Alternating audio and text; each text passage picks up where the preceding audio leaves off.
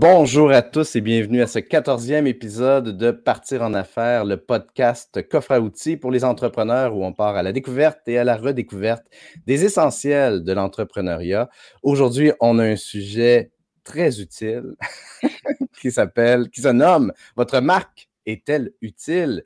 Et pour nous en parler, on reçoit le grand sage Vincent Mazrou. Salut Vincent, comment tu vas? Bonjour, Mathieu Chevalier, réalisateur. je vais bien et toi? Je vais bien, merci. Ben oui, il manque, le mot sage à côté de ton nom pour ceux qui nous regardent en, vidéo. Euh, et j'utilise le mot sage parce que je trouve que le contenu que tu produis sur euh, LinkedIn est toujours d'une grande réflexion, d'une grande sagesse.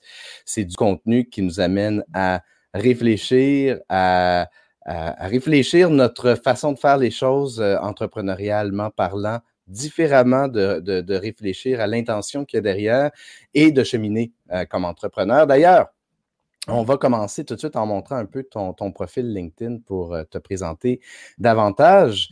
Donc, Vincent, tu es un créatif rationnel passionné par la marque et la culture d'entreprise. Et tu aides les entreprises à faire briller leur marque employeurs pour attirer et fidéliser leurs euh, futurs ambassadeurs et ce, de façon humaine. J'aime beaucoup ça. Donc, Vincent, parle-nous un peu de, très, parle-nous brièvement un peu d'où tu viens par rapport à ça et c'est qui Vincent Mazrou? Ouais, merci euh, de m'accueillir. Bonjour euh, à tous. Ça, j'espère qu'on va être utile encore aujourd'hui. c'est qui Vincent Mazrou C'est une bonne question. Euh, je suis né en France, pour ceux qui ne le savent pas. Ça fait, j'ai passé la majorité de, euh, de ma vie ici. 22 euh, ans pour être exact. Et puis, en fait, quand j'ai décidé d'aller à l'université, je savais pas trop ce que je voulais faire. Je voulais m'en aller en psychologie. Et j'ai comme réalisé que c'était too much. Tu sais, l'espèce de, de, charge mentale des gens, puis d'avoir de, à dealer avec, entre guillemets, des vrais problèmes euh, ou des problèmes plus conséquents. Je trouvais que c'était difficile. Donc, j'ai décidé d'aller en gestion un peu par la bande et je suis comme tombé dans les ressources humaines comme ça pour garder cette volonté d'aider, euh, mais dans un contexte que je trouvais relativement plus simple, plus facile à gérer. Euh, de fil en aiguille, j'ai comme réalisé que la créativité faisait beaucoup plus partie de mon être ou de mon ADN que ce que je croyais. C'est ce qui fait que j'ai entre autres travaillé euh, à l'Office national du film, après ça au Grand Ballet canadien, et que je suis un peu tombé dans la soupe euh, marketing de contenu comme influenceur, où je faisais ça par la bande, puis où j'ai pu travailler avec différentes grandes marques connues. Et puis de là est arrivé le jour où je marchais, c'était à Baie-Saint-Paul, sur la rue principale, où avec mon chum, j'ai eu une révélation sur il faut que je parte à mon compte puis qu'il faut que j'utilise ce que je sais faire pour aider les gens. C'était quoi cette révélation? Ben, au début, je pensais que je voulais faire du PR. Euh, et finalement, j'ai réalisé qu'en capitalisant sur mes forces, donc un des conseils qu'on m'avait donné au début quand j'étais dans ma réflexion entrepreneuriale, tout le monde te dit mise sur ce que tu connais, ce que tu possèdes, ça va être beaucoup plus facile que de repartir complètement à zéro. Puis je me suis dit, ben j'aime l'humain, ça, ça fait toujours partie de ce qui est important pour moi. Mais comment maintenant toute la question de storytelling, de branding, d'image, de stratégie, on peut comme mettre ça ensemble? Hmm. Et c'est là que j'ai découvert un peu par la bande que la marque employeur, ça existait, que ça avait un nom, ce que je faisais. Et c'est un peu comme ça que je suis tombé dans cette soupe-là et de fil en aiguille, j'ai un peu regardé ce qui se faisait sur le marché ici, ailleurs dans le monde pour développer ce que je fais maintenant, vraiment dans une approche euh, de human-centered design, donc vraiment de mettre les humains au cœur de comment on réfléchit les problématiques et à partir de là, voir comment on peut travailler notre marque, comment on peut la définir, comment on peut être intentionnel avec notre culture d'entreprise et comment ça mis ensemble, c'est synonyme et tributaire de performance organisationnelle, peu importe ce que ça veut dire, donc que ça soit optimiser nos dépenses, euh, assurer la croissance ou livrer pourquoi on est en affaires. Bon, là, tu es en train de mettre la table avec plein d'appetizers extrêmement euh, invitants. fait que là, j'ai comme un million de questions qui pop en même temps. Mais on va y aller avec c'est quoi une marque utile? Ouais. Euh, ben on peut commencer par euh, c'est une marque qui est généreuse puis qui est prête à travailler dans le temps. En fait, on peut peut-être commencer par c'est quoi marque puis c'est quoi utile? Parce que Euh, je suis pas sûr que marque, c'est clair pour tout le monde. Pour moi, une marque ou pour ce qu'on entend dans l'imaginaire collectif, là, je pense qu'on peut penser à une stratégie, on peut penser à notre entreprise, on peut penser à une promesse, on peut penser à pourquoi on fait les choses qu'on fait. Fait que c'est comme l'intention qu'on a derrière pourquoi on est parti en affaires, ce qui est pas la mission ni la vision. La mission, c'est comment je fais les choses, comment je vais faire vivre cette marque-là, cette stratégie, cette promesse. Et la vision, ben, c'est juste où je suis prête à le porter, ce que Simon Sinek appelle euh, a just cause. Et utile, ben là, ça, c'est euh, est-ce qu'on est à l'ère du me, myself and I dans un monologue où on engage la conversation avec les gens avec qui on, on, on, communique, on échange, à qui on a des choses à vendre, des gens qu'on veut recruter, par exemple.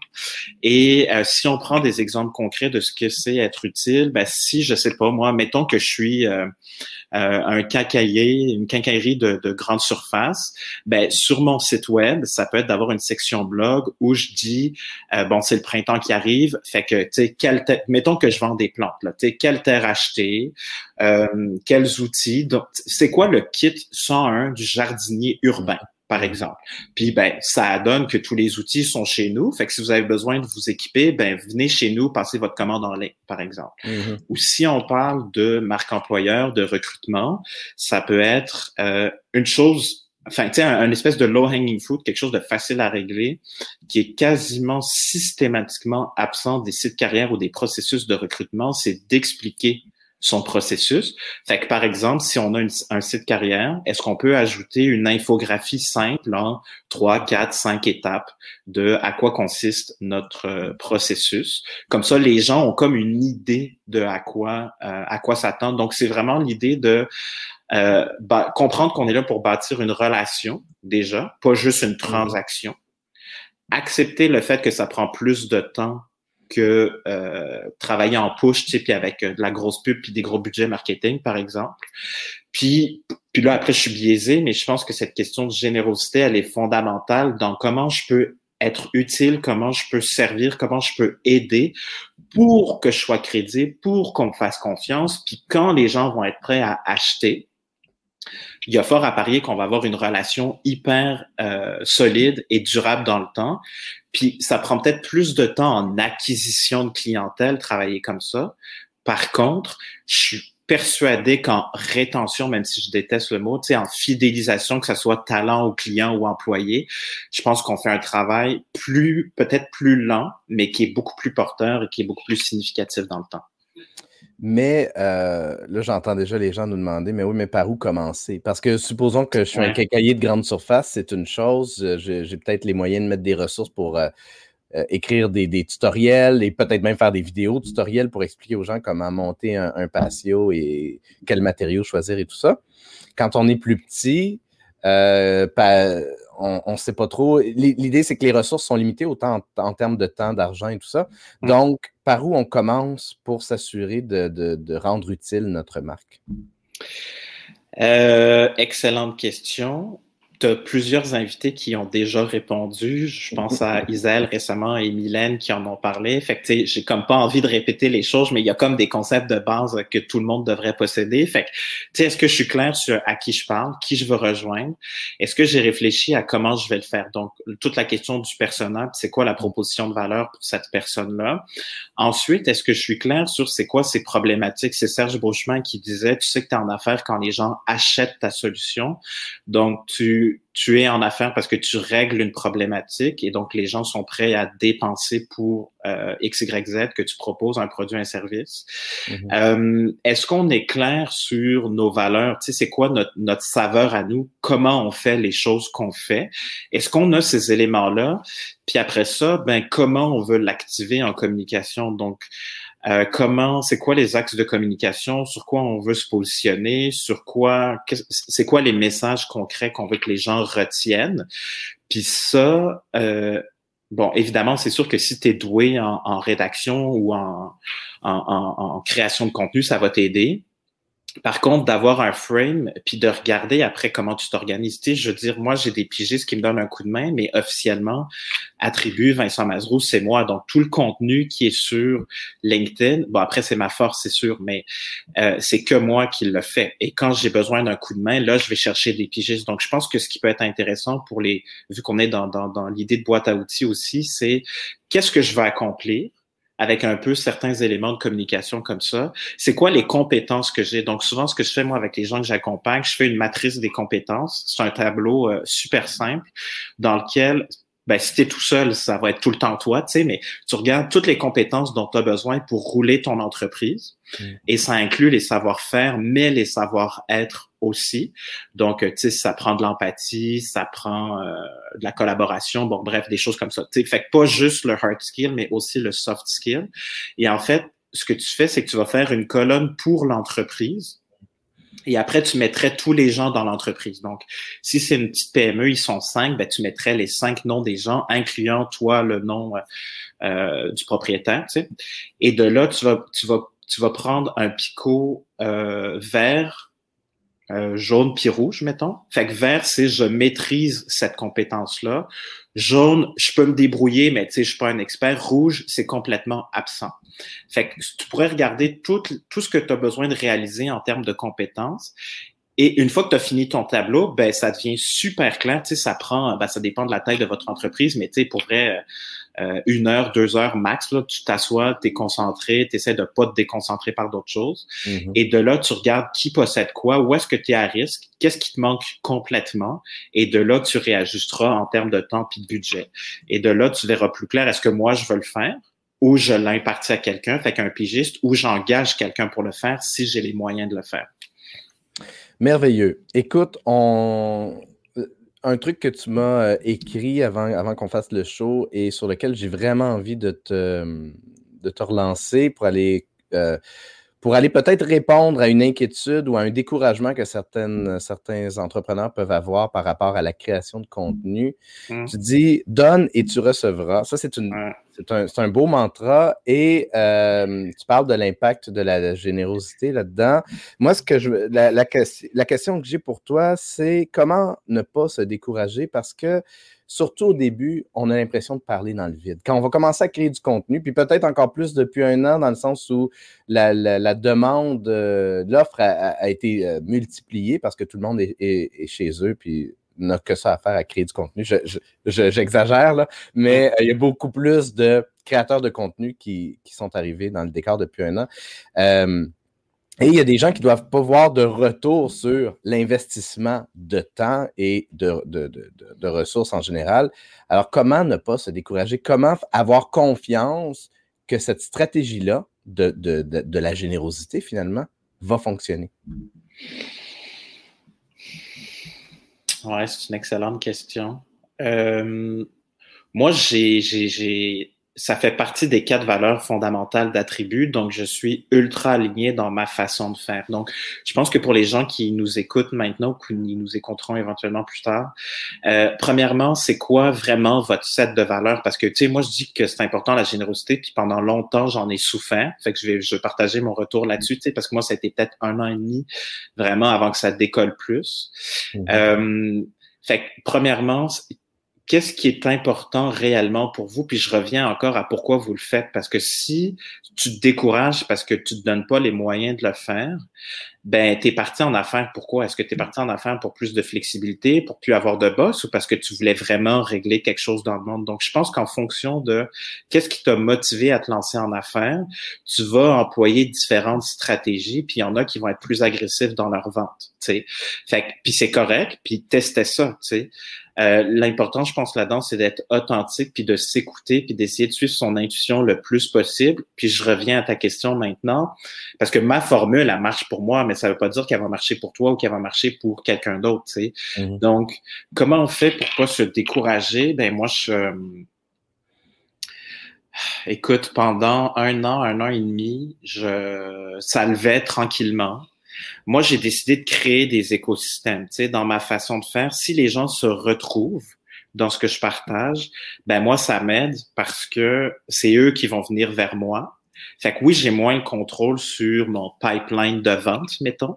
Sauf que quand ça fonctionne, là, puis là, je le vois cette année, la très grande majorité des gens avec qui j'interagis, pour qui ça convertit, tu sais, donc où là, ça se transforme en revenu concret, euh, on est ultra méga aligné. Donc, je travaille vraiment avec les gens avec qui j'ai envie de travailler pour les bonnes raisons. Mm.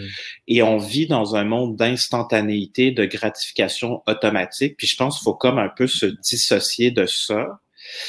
Euh, puis se, se, ramener à pourquoi on fait les choses qu'on fait, tu sais. Euh, puis, je pense que c'est comme de prendre, le, puis je suis vraiment pas un bon exemple, mais d'essayer de célébrer ces victoires au fur et à mesure quand ça vient, tu sais. Puis comme moi, les gens ont commencé à embarquer, à interagir, à partager mes contenus, là, j'avais comme une espèce de preuve sociale qui confirmait que j'étais sur le bon chemin. Fait que c'est comme, je pense, l'espèce de danse entre qu'est-ce que les gens me redonnent est-ce que je t'aligne avec eux? Puis est-ce que moi, je suis droit dans mes bottes par rapport à ce que je veux véhiculer puis communiquer?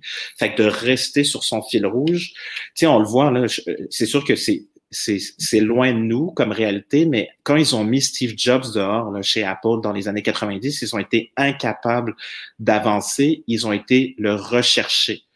Euh, parce qu'ils se sont perdus. Puis moi, ce que je vois dans les grandes marques qui existent depuis des décennies, voire des, des centaines d'années, c'est qu'elles se, beaucoup se sont perdus à travers le temps à cause du court terme. On veut faire de l'argent plus rapidement, on veut optimiser X, Y, Z.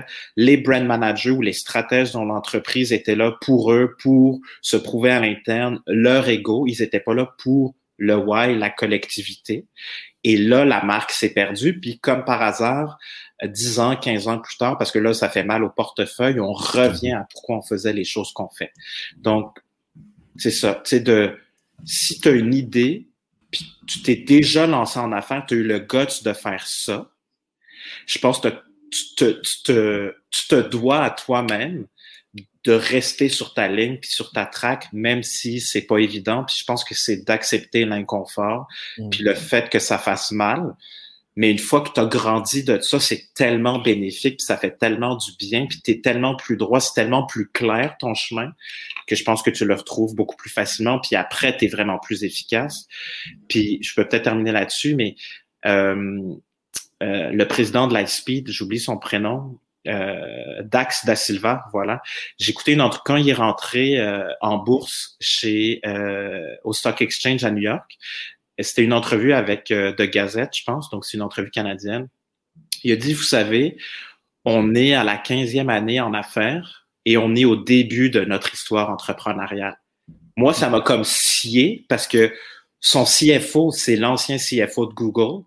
Il est au Nasdaq, puis il est au euh, TSE, TXX, bref, la bourse qu'on a à Toronto. Il y a, je pense, 650 employés. Euh, il inspire plein de gens partout dans le monde, puis il me dit, 15 ans plus tard, je suis au début de mon aventure entrepreneuriale. Fait c'est ça. Tu sais, les plus grandes marques, ça a pris des années à se construire. Puis Nike, Just Do It, c'est depuis 1988 qu'ils l'utilisent. Fait que tu as ta mhm. réponse, tu sais. Mhm, mhm. On retourne à l'utilité de, la marque. J'aimerais ça euh, moi, ça va bientôt faire cinq ans que je vlog et euh, j'ai réalisé, euh, la première année, je me suis beaucoup concentré sur YouTube et j'ai réalisé assez rapidement, au bout de, ben, assez rapidement, ça a quand même pris quelques mois, que le contenu que je créais était très orienté YouTube. Comment utiliser YouTube, pourquoi avoir une bande-annonce sur YouTube, etc., etc. Et donc, mon contenu, j'avais pas tenu compte, pas en tout, de mon personnage. mon contenu parlait plus à des potentiels YouTubers Mm. qu'à des entrepreneurs. Euh, et il a fallu que je m'ajuste comme ça. Euh, donc, ma, marque était utile pour certaines personnes, mais n'était pas utile pour les personnes que je voulais cibler. Ça m'amenait pas du trafic qui était pertinent pour moi. Euh, et quand j'ai travaillé ça, puis quand surtout j'ai commencé à publier nativement sur LinkedIn, là, c'est là que les choses ont complètement changé de bord pour moi. Euh, et maintenant, puis en, particulier avec Partir en affaires, je crée du contenu euh, qui, qui est réellement euh, utile et qui est vraiment orienté dans, de cette façon-là. Le côté coffre à outils, pour moi, c'est très important. Je ne veux pas qu'on tombe dans l'anecdotique, je ne veux pas qu'on raconte des histoires à n'en plus finir. Je veux qu'on outille les entrepreneurs. Mais, mais donc, comment on fait pour valider que notre marque est utile auprès des gens auprès de qui ça compte? Oui, ben tu vois, de mon côté, quand je parle trop marketing sur LinkedIn, parce que moi, j'ai décidé de faire pour l'instant exclusivement l'utilisation de LinkedIn. Donc, il n'y a pas d'autres plateformes pour l'instant, même si, ah ben, on pourra le dire à la fin, mais je, je sors des nouveaux trucs bientôt. Euh, tout est sur LinkedIn puis une infolettre pour l'instant. Donc, moi, j'ai décidé de me concentrer là-dessus exclusivement parce que justement, j'ai pas les capacités de, des grandes entreprises, par exemple. Mm-hmm. Et puis, euh, donc, j'ai principalement monté un réseau de recruteurs ou de gens de ressources humaines qui étaient les gens à qui je parlais au début. À travers ça, il y a des gens qui se sont retrouvés, donc des entrepreneurs, par exemple, qui se sont retrouvés dans, dans cette vision euh, sage, je sais pas trop, mais je reprends tes mots, euh, de, de comment j'essaie de, c'est ça, tu sais, de, de, d'amener du contenu pertinent, utile, à valeur ajoutée pour faire réfléchir sur tous les gens, parce que je pense que c'est beaucoup plus une question de mindset que de capacité parce qu'une fois que tu sais ce qu'il faut faire, es-tu prête à le faire ou pas? Puis moi, j'essaie de travailler plus à ce niveau-là.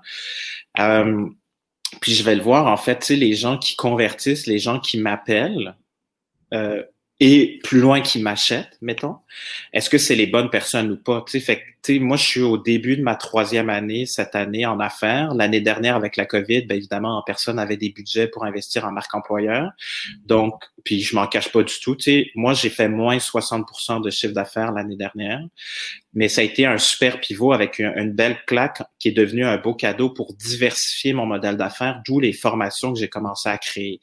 Donc, les formations, ça me permet d'avoir un, un, modèle plus enraciné, diversifié pour avoir des revenus peut-être plus euh, moins conséquents mais plus fréquents et pour fueler le reste.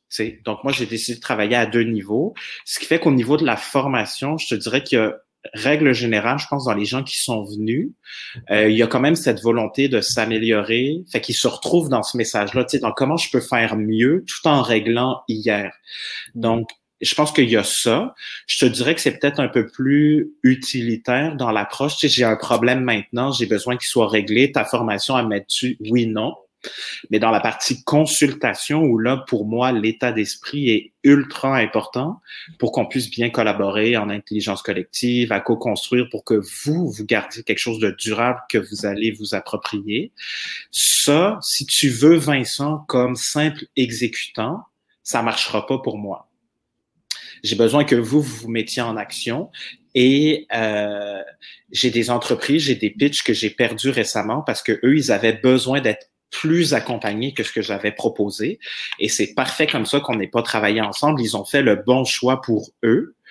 Et donc, ben, c'est quand tu vas gagner ou perdre des pitches, quand tu vas voir qui vient vers toi, est-ce que c'est avec eux que tu as le goût de travailler ou pas, que tu vas le valider euh, concrètement, parce que tu as comme tu vas avoir ton idée de ton persona, mettons, mais en fonction de qui vient pour vrai, là, tu vas pouvoir voir est-ce que ça fonctionne ou non. Donc, je pense qu'il y a qui vient, qui s'engage avec toi, mm-hmm. qui t'achète.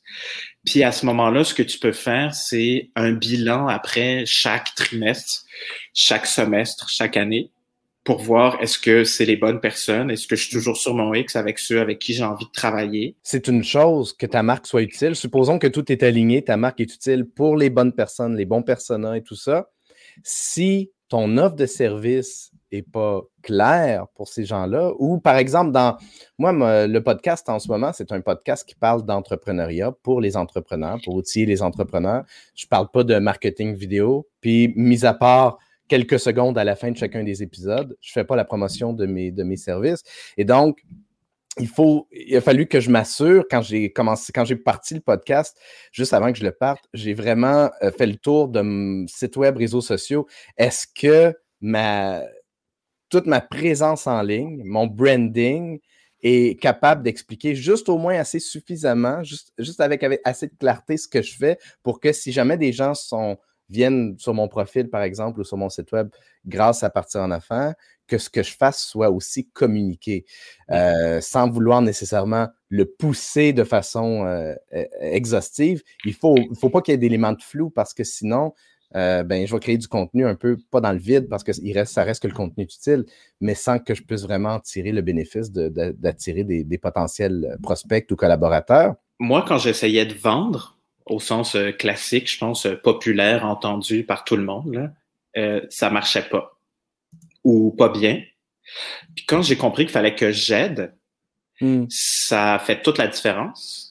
Mm-hmm. Puis euh, en fait, Marie-Ève, dans nos rencontres, elle me disait Ben Vincent, moi j'appelle ça le mindset de contribution. Puis j'étais comme Oh my God, c'est tellement fort parce que dès que tu es là pour aider. Puis moi, tous les entrepreneurs que je côtoie qui sont dans mon réseau sont comme Ben Vincent, moi ça va full bien, j'ai jamais eu de problème à vendre. Je suis comme OK, c'est quoi ton approche?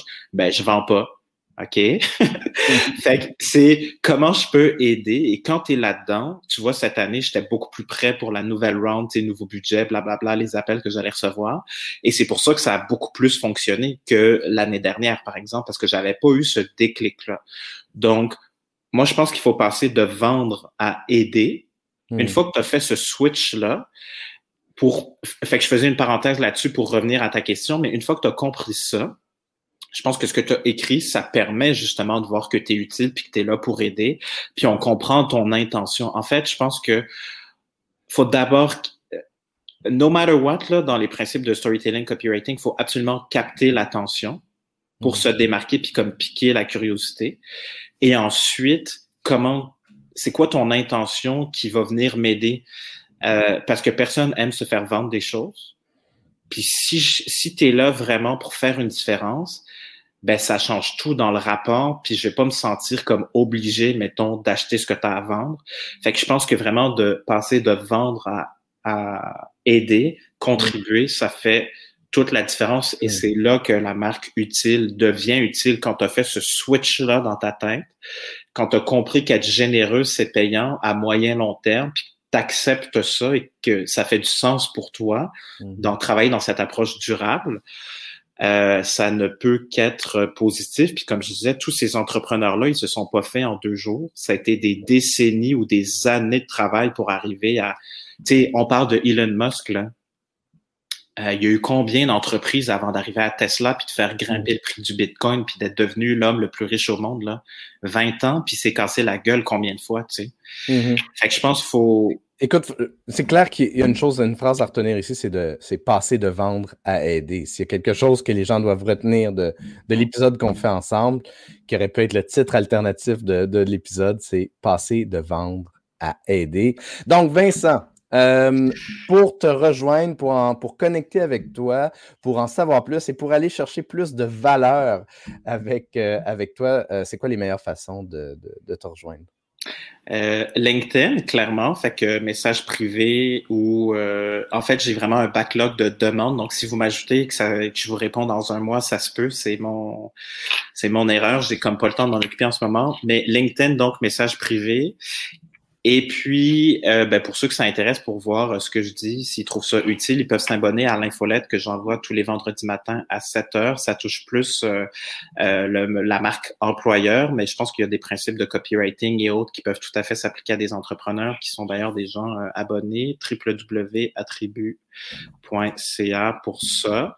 Puis en bas, euh, ouais, si tu scroll down, tout en bas, les gens peuvent s'inscrire pour euh, recevoir cette infolette. Fait que je prends un thème par mois. Euh, parfois c'est commercial, parfois non. Je, parfois j'ai quelques annonces, mais l'idée c'est vraiment sur 700 mots d'avoir 550 mots de, de trucs utiles et aidants et euh, parfois quelques annonces donc plus commerciales, mais c'est ça. Donc ça peut être ça euh, l'autre manière. Puis euh, ben, je peux peut-être te donner un scoop dans. C'était supposé être lundi, mais je pense pas que je vais être prêt. Mais je sors un podcast qui va s'appeler Des humains et des marques. Donc ah, ça sera peut-être une autre manière d'entrer en contact avec le sage Vincent Mazrou dans d'ici à deux semaines. Euh, probablement que ça va sortir. Donc voilà. Pour ma part, vous pouvez euh, aller sur mathieuchevalier.com ou encore euh, connecter avec moi évidemment sur LinkedIn si vous voulez qu'ensemble on utilise la vidéo pour vous aider à connecter avec vos clients idéaux et leur donner le goût de faire affaire avec vous.